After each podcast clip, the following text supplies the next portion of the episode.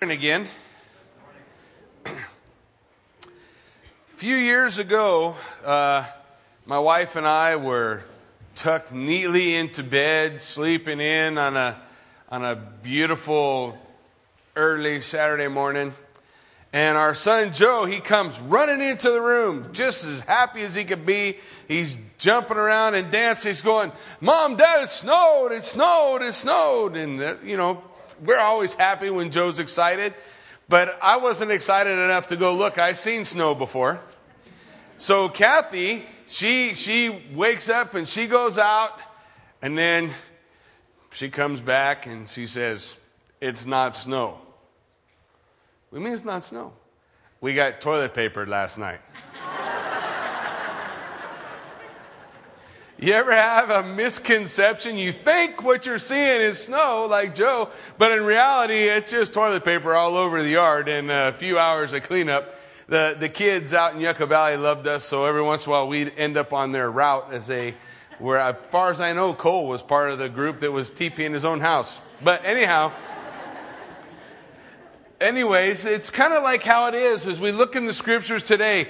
As we look at uh, John chapter 17, in fact, if you want to open there with me, as we closed out John 16 last time, the Lord said, Now, these things I have spoken to you, that in me you may have peace. In the world you will have tribulation, but be of good cheer, for I have overcome the world. He lays out for us what our expectation in this world should be. Our expectation in this world should be that we will experience tribulation. Life is going to be hard. We're going to go through difficult times. We're going to go through difficult times, but the Lord calls us what? To be of good cheer. And I always, when I think about that, I always think about how Joe looked at the toilet paper. It's a little different than how we looked at it. You know, I looked at it like, holy cow. Have you ever seen toilet paper in a cholla? Do y'all have cholla out here? Cholla is a cactus with 800 million needles sticking off of it in every direction. And if you were to walk by a cholla and kick it, a big ball of cholla will stick on your shoe. Then you reach down to take it off your shoe and it's stuck on your hand. And then now what do you do? You grab it with the other hand, it's stuck in that hand, back and forth. You could go for hours with a cholla. I had to have somebody in the desert teach me how to do it. You use a comb. Now, do I look like I have a comb? So we take a comb and you put it underneath, and then you can pop it off. That's the only way to get the cholla off. But this cholla is just covered with toilet paper. But when Joe saw it, he was all excited. He was of good cheer. Now, he was a good cheer because he thought it was snow. But it's that kind of attitude that the Lord wants us to have as we go through our life here. We're going to go through hard times, difficulties, guaranteed.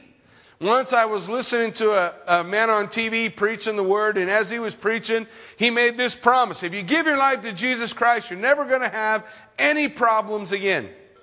And I thought, wow. Because that's not what Jesus said. Jesus said that he would be our peace, but in this world, we will have tribulation. We're going to have hard times and difficulties. But he says, Be of good cheer, because I have overcome the world. Why are we of good cheer? Because we're looking for Jesus. Folks, this place ain't our home. When we get to heaven, we get all the good and none of the bad. Doesn't that sound good? We get to enjoy all the best and all the garbage is all washed away. So the Lord says, Be of good cheer. This is not your home. Look forward to the place that you are going, the place that you're going to be. Now, as we look at John chapter 17, folks, we have an opportunity to eavesdrop. I guess if you really wanted to call something the Lord's Prayer, John chapter 17 would be it. John chapter 17 is Jesus praying to the Father. We get to hear every word he prayed. It's like we get to sit in on a conversation between Jesus and God the Father. Now, he does this so that we can see, so that we can gather from his relationship with the Lord. There's a lot of things, so many things that we can pull out of John chapter 17. But one of the things we don't want to miss out on is, is Jesus is going through this, this entire prayer. Each of the things that he has done or accomplished, he is giving to us now to go and be his hands and feet, right?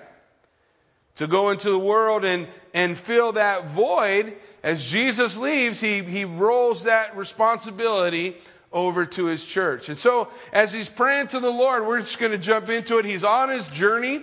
Right now, he hasn't re- reached yet uh, the Garden of Gethsemane. He hasn't crossed the brook Kidron, but he's on his way from the upper room down this walkway down to the Mount of Olives. So as he's going, he prays. As he prays, it says in verse 17 or chapter 17 verse 1, Jesus spoke these words as he lifted up his eyes to heaven and said, "Father, the hour has come."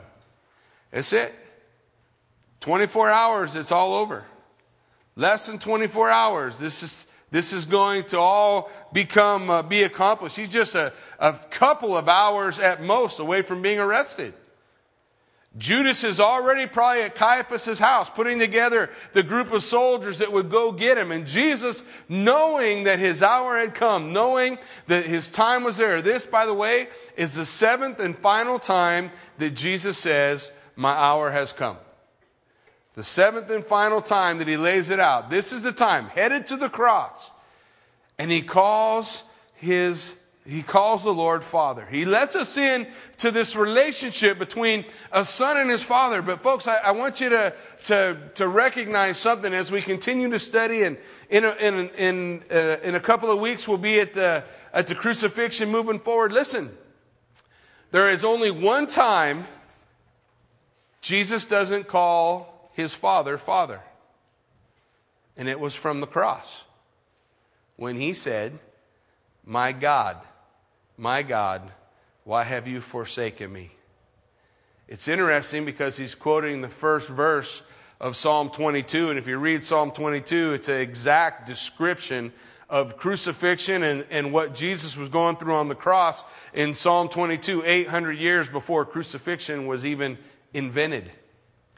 And so that's the only time from the cross as we see the sin of the world poured out upon Jesus Christ in that place that he calls his Father God. But here he says, Father, my hour has come. So glorify your Son. But to what purpose? That your Son may also glorify you. Folks, that word glorify is the word, is the word doxazo. It means to put in its rightful place to put in its rightful place. Yeah, I, I think about Philippians chapter 2, verse 5, that says that, that he was in the form of God, did not consider it robbery to be equal with God, but he emptied himself, made himself of no reputation. And as he's looking toward the cross, what's he saying to his father? Put me in that rightful place so that I can put you in the rightful place in that right place, that place that is so deserving. He calls out for that glorifying. And then as you have given him authority over all flesh, that he should give eternal life to as many as you have given him. Listen to what it says. As you have given him, him Jesus, authority over all flesh. Jesus has authority over all flesh. Folks, what held him to the cross? It was not a Roman nail. What put him on the cross? It was not the soldier's ability to lay him on the cross. Jesus had authority over all flesh. That means all flesh. Jesus had authority over it all. What kept him on the cross was his love for me and you. The love that he has for us. That kept him on the cross. That kept him there as he stands before Almighty God declaring that God had given him authority over all flesh. And in verse 3, this is eternal life, that they may know you, the only true God, and Jesus Christ, whom you have sent. Now, that word know is not just intellectual assent. Have you ever met people that will say to you, Oh, I believe in God? Well, I believe in God. Well, great. The book of James says that the, the demons believe in God and tremble. It's not saving faith. What is the knowledge that he's talking about? He's talking about that experiential knowledge, that, that knowledge is more than intellectual assent. It's got the other 12, 18 inches from the head to the heart.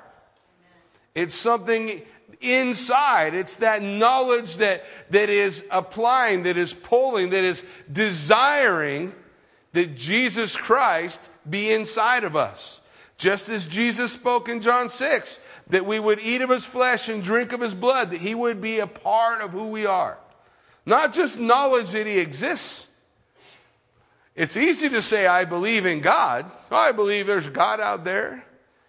You know, somewhere in the sweet by and by, the pie in the sky, all that good things that, that folk can say. Jesus is saying here that they might know you, that they might have a relationship with you, not just intellectual assent. It's deeper, it's more. It's more than that. And then in verse 4, as he, as he continues on in his prayer, he's going to begin building nine different things for you and I, that you and I, if we want to enjoy the blessing of what it is to live a life totally and completely surrender to God, Jesus outlines it for us right here. He's going to give us nine things as we go through the whole prayer. And as we look at this whole prayer, the first one that he says here is in verse 4 I have glorified you.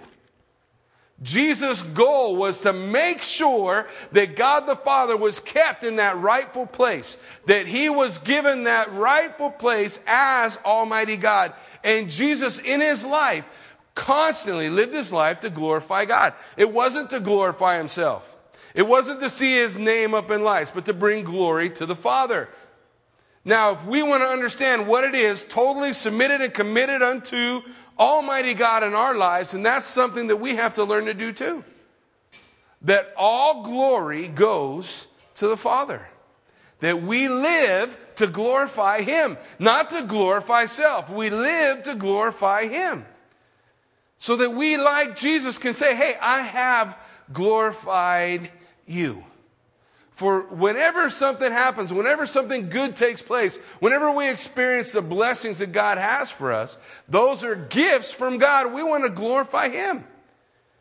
It's not me, it's you. And so that is where Jesus Christ was, because in his entire earthly ministry, he accomplished everything that he did through the power of the Holy Spirit and in submission to God the Father. Philippians 2 5 8 tells us he emptied himself. He set aside his ability, set aside his right, and he came, still fully God, but not utilizing his power, leaning upon the Father and the Holy Spirit. So, in all that he did, he would be able to say, I've only said the things the Father gave me to say. I've only done the things the Father gave me to do. He lived his life to the glory of the Father. We want to experience that fullness of, of life that Jesus Christ had, it's the first thing he lays out for us. That we learn, that we live our lives to the glory of the Father. And then look what he says, secondly. I have glorified you on the earth. Secondly, I have finished the work which you gave me to do. You notice he didn't say, I have finished the work that the people want me to do. He said, I have finished the work that you gave me to do. Now, if we went down and we started to question the folks and said, hey, you know, Jesus said that he's completed the work. If we were standing, guys, by the gate beautiful, there would be right there at the gate beautiful a man who had been lame since birth who could not walk, who could not move, whom every time Jesus walked up the southern steps into the temple, he would pass this lame man, and Jesus never healed him. You think he felt like Jesus' work was done? Hey, I'm still lame. I see you walk by all the time, and I, I hear about you healing all these other people, but I'm not healed. I'm not healed. Jesus said, I have finished the work you gave me to do, the Father. And that needs to be our heart as well. Are you willing to finish the work that God gives you? Because in, for each and every one of us, folks, God hasn't given us every gift that's listed in the scripture, but He has given us gifts. God hasn't given us every call that there is in the scripture, but He has called you. God does have a work for you to do. Have you finished that work? There will be no end to the list of things to do, right? There's no end. There's always something that needs done. Today, even more. So I didn't even know I'm supposed to shake my trees. Nobody told me that. I was afraid I shake the tree, I get a frozen apple hit me in the head. There's always work to be done, but that's not the important part. It's not what's urgent, it's what's important. What's important is what God has called you to, and being faithful to complete what God has called you to do. There's never ending flood of needs, folks. We have needs always in children's ministry. We need help on Wednesday night. We need help on Sunday morning. We need help on Sunday night. There's always a list of needs, but there is a person God has called. And Jesus was able to say right here, I have finished the work you gave me. What a great thing to be able to say, right? At the, at the end of our lives, when, when time is finished, to be able to say, I finished the work you gave me to do. So we want to we want to live in that place where we're we're knowing, we're learning, we're desiring for the Lord to guide us and lead us and to show us and that we not get caught up in the busyness cuz like I said, there's no end. But do what God has called you to do. Know what God has called you to do. You won't be able to make it quiet. You won't be able to make that voice go away. Jeremiah, when he was called to go preach to a group of people who hated him, his whole life never liked one word that Jeremiah said. He would preach, people would boo. He would preach, they'd throw him in prison. He would preach, they would call him a traitor to his country. And one day he said, I'm done. I ain't preaching not another word. I'm not saying another word. I'm finished. And the Bible says that the Word of God burned in his heart like a hot poker, and he could not keep silent because he was called. And so he did. And we want to recognize that calling in our life and fulfill the work God gave us to do, the work that God has given us. So Scripture goes on. In verse 5, he says, Now, and now, O Father, glorify me together with yourself, with the glory which I had with you before the world was. You hear what Jesus is saying in verse 5? By the way, the first five verses are the only part of the prayer Jesus prays for himself. First five verses. He's saying, Restore me to the glory I had before the world was. Restore me. That's the work that God is going to do in the Son's life. And the Son prays. Now, when the Son prays for the Father, what did Jesus say? If you pray anything according to my name, it will be done, right? If you pray anything according to my name. Now, that phrase name means that if you pray anything according to my character, my attributes, my nature. Well, here we see Jesus praying to God. You think God's not going to do it? No, he's praying directly in accordance with God's nature and attributes, and he's saying, Hey, glorify me with the glory I had before all this began. Before the incarnation, before I walked on earth as a man, glorify me, put me back in that rightful place. That rightful place. And then he gives us the third, the third element, the third key, if you will, to, to success or a victorious Christian walk. And that is this I have manifested your name to the men whom you have given me out of the world. I have manifested your name. That word manifested literally means I have lived out who you are. My life, in the things that I do, they are all about you. God. They're all about you. Everything that Jesus did, He lived out for us on earth who God is. Not just said it, He did it. He did those things. He walked forward in those things. So check it out. We look at it and we see things in the scripture. Yahweh Nissi. Yahweh Nissi is the Lord is my victories. Yahweh Rophe, the Lord is my healer. Yahweh Rohai, the, the Lord uh, my shepherd. But here's one we don't want to forget Yahweh Shua. Yahweh Shua. God is my salvation. It may sound familiar like another name Yehoshua, Joshua. God is my salvation. Joshua in the Greek is Jesus. Jesus' name was God is salvation. Yahweh Shua. I have lived out who you are. I have lived out your nature and attributes. I have lived out what you're about. When we look at our lives, this is what it means to live in the fear of God. To live in the fear of God is to live out the nature and attributes of God. Check it out. This is what he's talking about, man. To live these things out, to, to act these things through. That we would allow who God is, that's the fear of God, to live out according to his nature. That means I don't want to do anything that casts a bad light on him. That's living in the fear of God. What does the Bible say? The fear of God is what? The beginning of wisdom. The beginning of wisdom is the fear of God. That fear of God, folks, that's it. Right there. Living out the attributes of God, His nature. What is it that, that God would do? We used to, to have them bracelets. You remember them. What would Jesus do? Became quite the little rage for a while, but the concept is right, isn't it? That we live out, we manifest who God is in what we do. So this again is another key to that, that submitted, committed life to the Father that Jesus provides us an example for.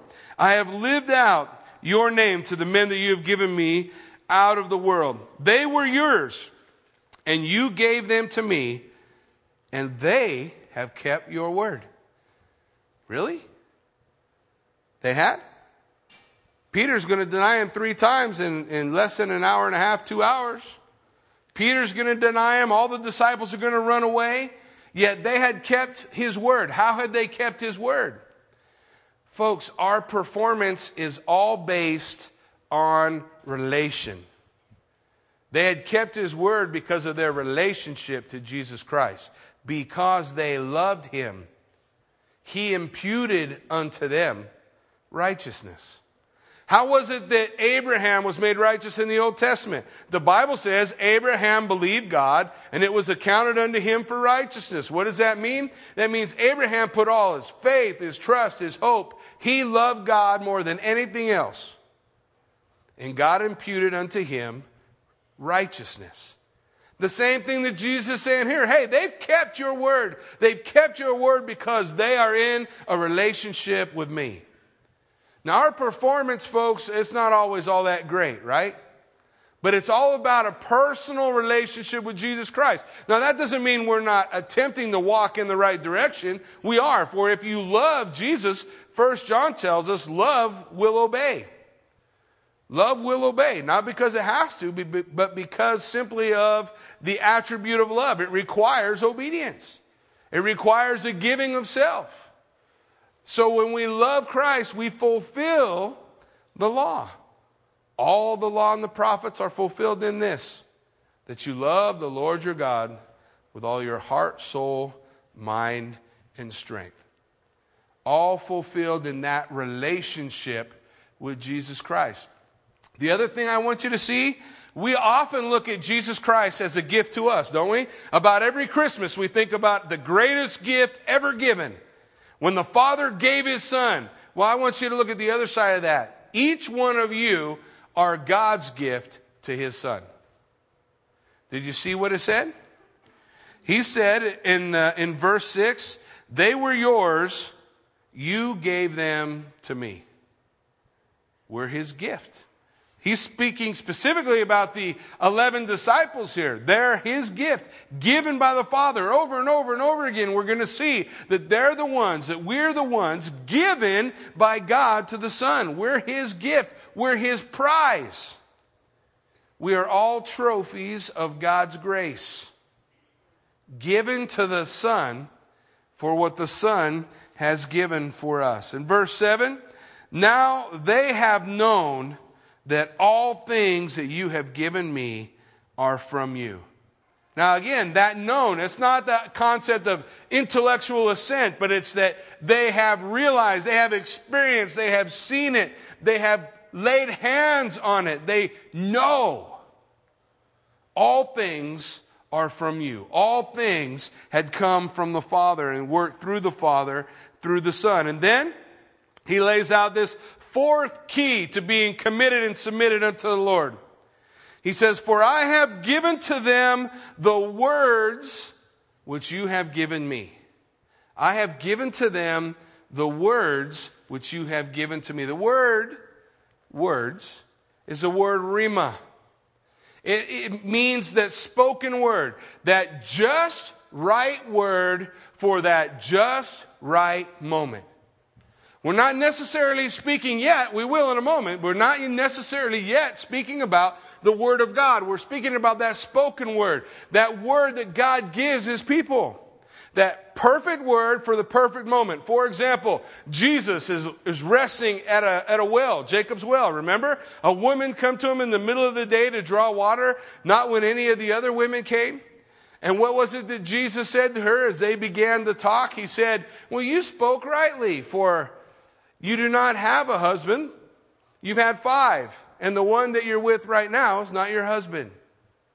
That was a perfect word for the perfect moment given by God to the Son to affect that woman's life. That was Rhema, that spoken word. You know how the scripture declares to us in Ephesians chapter 6. In fact, if you want to look there with me, you can, you can turn with me to Ephesians chapter 6, verse 17. In Ephesians 6, verse 17, it says, Now take the helmet of salvation and the sword of the Spirit, which is the Word of God. Take the sword. That sword is a Machaira.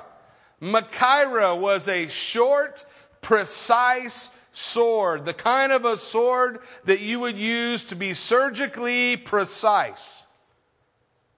And the word used for word of God is Rhema that spoken word, that perfect word, that just right word to reach in and touch someone's life. Didn't Jesus tell his disciples, listen, don't worry about what you're going to say, for the Holy Spirit will give you utterance when it's time. Have you ever experienced sitting with someone who's hurting or needful and you have this verse in your head or you have this, this word or this illustration or this story, something that you share with them that was exactly what they needed, not something you thought about or that you had planned, but it just came. It just came to you. That's the Rhema. That's the Machaira sword. That's that precise sword going right to the exact spot. Doing that perfect surgery on someone's life with the exacting word given by the Father. This is what Jesus is talking about here. I have given them your words. What the Father spoke to him, he said. That's what he's talking about here. That Rhema the Rhema, that spoken word, that given word. Folks, if we want to understand being committed and submitted to the Father, probably every one of us has experienced at one time or another this, desire within us to say something to someone. Maybe you've done it, maybe you've packed it away. For the spirit of the prophet is subject to the prophet. God won't make you do anything. But when God gives us that rhema, that word, we want to share it. We want to share what the Lord has given us to share, that perfect word for that exact moment. But in order to have that, we have to be walking in the Spirit, right? We're walking in the flesh. You're not going to hear the rhema. You're going to hear all them other, all that other noise in your mind.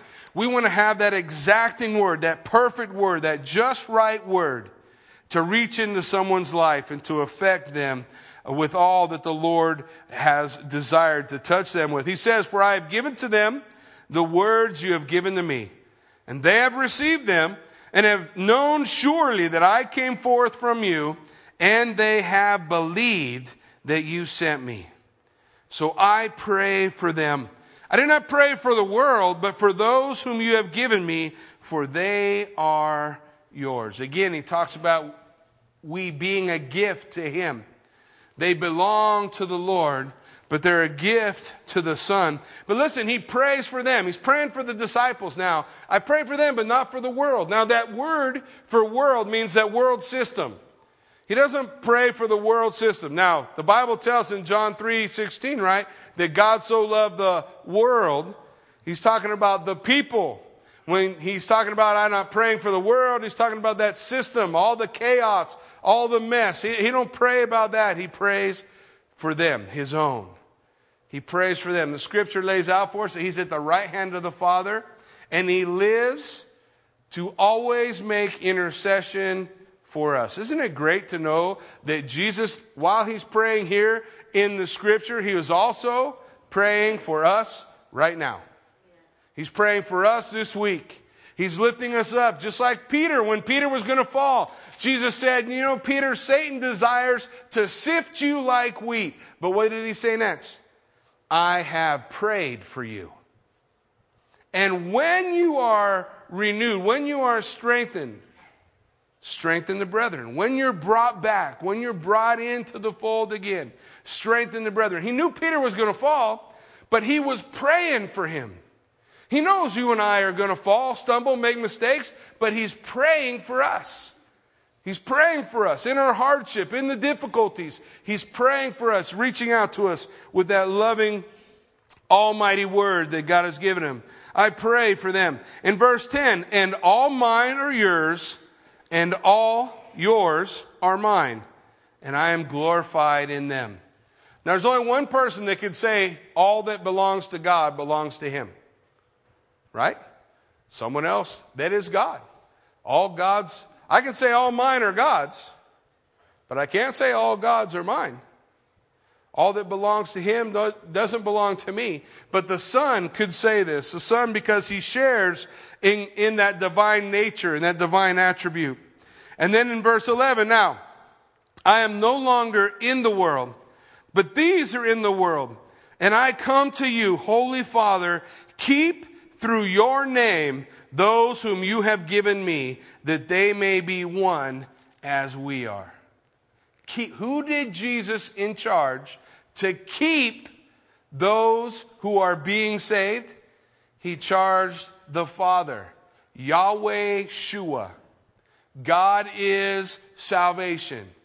According to God's attribute, can you then just stumble out of God's hand? No because then it would go against God's divine nature. God wasn't able to keep you. If you put yourselves into God's hands, God is able to keep you. He's able to keep me. I couldn't keep myself. You couldn't keep yourself. We would mess up. But it doesn't depend on us. It depends on Him. We put our faith and trust in Him. And it is God who keeps us. It is God who has us in His hands. And while I was with them in the world, here is the, now the fifth thing I kept them in your name. I kept them in your name. We want to understand what it is to be committed and submitted to God. Then we need to learn to keep folks, like the Apostle Paul said, I keep you in my heart. To see a brother or sister the way God sees them. That's a little tricky sometimes, isn't it? I mean, I can see a brother or sister how I see him.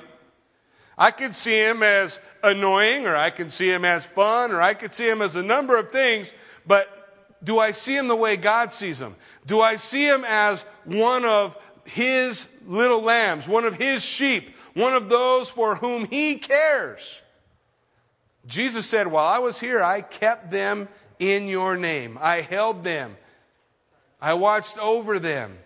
My hands were upon them. This is what he's laying out for us here that he kept them. Those whom you gave me, I have kept. And none of them is lost except the son of perdition, that the scripture might be fulfilled. son of perdition. That word perdition means waste. You remember what Judas said, the, the first recorded words? We went through the, the Gospel of John and we saw Mary anoint Jesus with the oil of spikenard. She broke the bottle, she poured the oil out on his feet, and wiped his feet with her hair. Remember?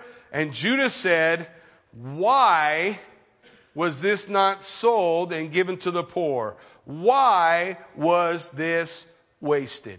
And he becomes known as the son of waste.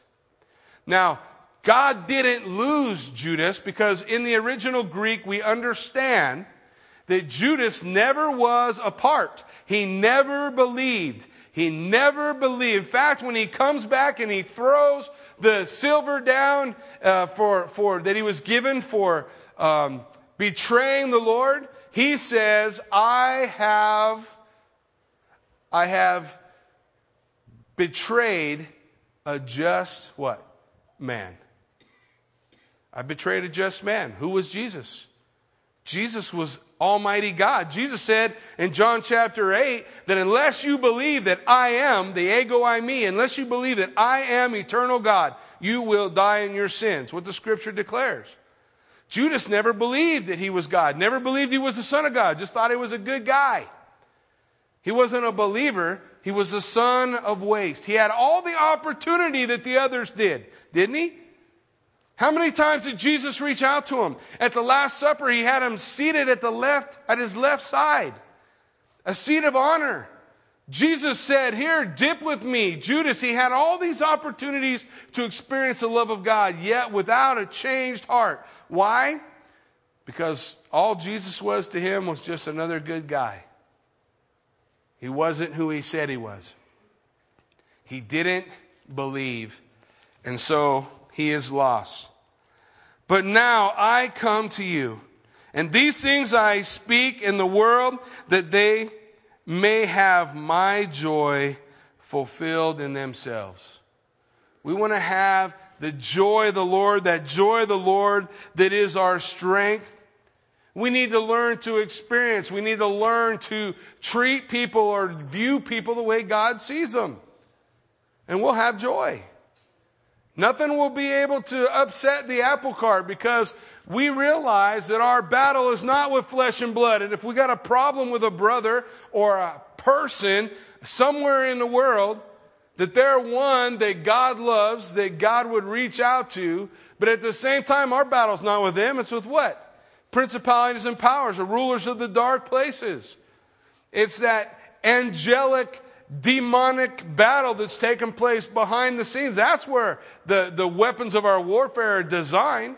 Our weapons are not carnal, but mighty in God for the pulling down of strongholds. They're in Him. It's not with that brother. I need to see them. That's not with that sister. I need to see them with the Lord's eyes. That that, that joy that God gives will be fulfilled. Well, look at verse 14. And I have given them your word. Last time we looked at the word, it was rhema, the spoken word. This time it's logos, the written word. Now he's talking about scripture. He's talking about the word of God. He's talking about this word. So I have given them your word. Okay, now we're at that sixth part. That sixth part. He has given this word. Well, we want to understand what this word is all about. Folks, turn to Hebrews chapter 4. In Hebrews chapter 4, verse 12, it says, Now the Word of God, again, that is the logo, the logos, the Word of God is living and powerful, sharper than any ramphala, battle sword, two edged blade. This is the big sword. The Word of God, that big sword, two edged, double bladed, this big battle sword, the ramphala piercing even the division of soul and spirit and the joints and the marrow, and is a discerner of the thoughts and the intents of the heart. The written word of God, the Logos, is that two edged sword. So we have both working together the written word, the spoken word, the written word that we read, and the given word from God. The Rhema and the Logos. The Rhema, a short, precise sword for hitting just the right point. The Word of God for doing those broad strokes, for reaching out with the broad strokes. So, this is what he's talking about here. I have given them your Word, and the world has hated them because they are not of the world, just as I am not of the world. Now, I do not pray that you should take them out of the world, but that you should keep them from the evil one. Not that they would escape. We are much, we can bring much more glory to God by living our lives here than escaping. Three prayers that weren't answered by Moses and Elijah and Jonah. Lord, take my life. Forget it. I quit. I give up. Take me out of here. And God said, No, I'm not done yet. There's more for you to do. He's not asking that we would be taken away, but that we would live our life through, that we would experience all that God has for us until the time the Lord brings us home. Not in our design, but in His. So He wants us to be that witness, bearing witness, and keeping us from the evil one. What's the evil one want to do? Destroy your testimony, destroy your ability to reach out. He wants to wipe that out. God says, No. No, I'm going to protect you from him. Nothing touches our life that doesn't pass through the hands of a God who loved you and still loves you. So when we look at the things that touch our life, the hard things, the difficulties, we need to recognize this is something that passed through the hands of a God who loves me, not a God who hates me, not a God that desires to destroy me, a God that desires to establish me. So I want to see that with those eyes. I want to recognize that with those eyes. Where's that found? In God's Word, Jeremiah 29 11. For I know the thoughts that I think toward you, thoughts of good and not of evil, to what? To give you a future and a hope. So that's God's desire. That's God's plan, but it doesn't mean that we're not going to go through hard times. We are. We are going to go through those times. But He is protecting us. So as it comes into our life, it's part of God's plan in our life. Allow God's work to do its perfect work in you to develop and train us and make us who God wants us to be. in verse 16, these are not of the world, just as I am not of the world. We're in it, not of it. This place ain't my home. I've seen a lot of nice places here. I'm not willing to trade heaven for any one of them. This place ain't it. That is. Not because of how beautiful or wonderful it is, simply because that's where Jesus is and that's where I want to be. I want to be where He is. I want to be anchored to Him. I look so forward to that time when Jesus shared to His disciples in John 14, when He laid out for them, Let not your hearts be troubled. You believe in God, believe also in me. In my Father's house many mansions. If it were not so, I would have told you. And I go to prepare a place for you. And if I go to prepare a place for you, I will come again to bring you unto myself, that where I am, this is my favorite part, you will be also. Folks, that means that at that moment, when we are with God, we will never again be separated from Jesus Christ. We will always be where He is. Man, that's incredible. That's, that's so exciting to me, so wonderful. And then verse 17, as far as we'll go today, sanctify them by your word, for your word is truth. Folks, we got a world today trying to figure out what truth is. Well, they went out and they decided in 1933 that the humanist movement began. And when the humanist movement began, the first thing they said is, well, there is no God, we must save ourselves. Truth is relative. Truth is whatever you want it to be. Unless that's different from whatever I want it to be. And then it's whatever I want it to be. No, truth is absolute. And absolute truth is the Word. The Word was with God, the Word was God. Jesus said, I am the way, the what? The truth and the life. He is that truth. We want to understand, we want to walk, we want to be all that God is calling us to be, submitted and committed to Him. Then, folks, we have to go. We have to glorify God in what we do. We have to finish the work that He's given us. Not what everyone else has given, but what God is calling us to. We must manifest His name. We must live out His nature and attributes. We must live our life in a way that glorifies Him. We must be willing to give the Rhema, that spoken word. We must be willing to keep those in His name, to look at our brothers and sisters the way God sees them, to allow that to be the mark that carries us. We, we must be willing to give the written word, the word of God, utilizing both swords, the Machaira and the Ramphale, the battle sword, and that short sword for precise activity. We must be willing to do these and at least three more. But you have to come back next week to hear them. But we want to be those who are committed and submitted to Him. So God calls us to do certain things. And one of the things that the Lord calls us to is to communion. This morning we're going to have an opportunity for communion. So if the band would go ahead and come on up and and uh, those who are going to serve would prepare. God's word lays out for us of all the things that we're going to deal with in life, of all the things that we're going to, places that we're going to find ourselves, He calls us to this. As He was on the road to Emmaus, walking with those two disciples, when was it, when was it that those disciples recognized Jesus? They recognized him when he broke bread.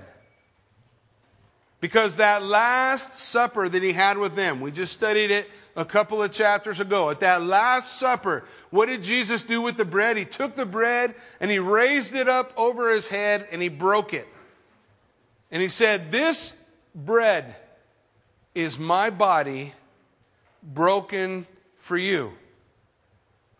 And as he passed it out, he said to to the disciples, Do this in remembrance of me.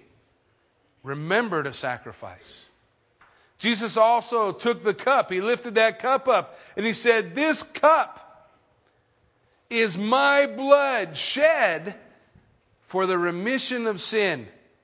And he passed that cup and he said the same thing Do this in remembrance of me. So this morning, as they're passed out, if you just hold them, we'll partake of them together. We have an opportunity, along with the message, being in that holy of holy places with Almighty God, hearing Jesus converse with his Father, giving us directions on how we can be submitted and committed to him, laying out those things. We have an opportunity this morning to remember exactly what it is that Jesus accomplished when he said, I have finished the work the Father gave me to finish. Let's worship.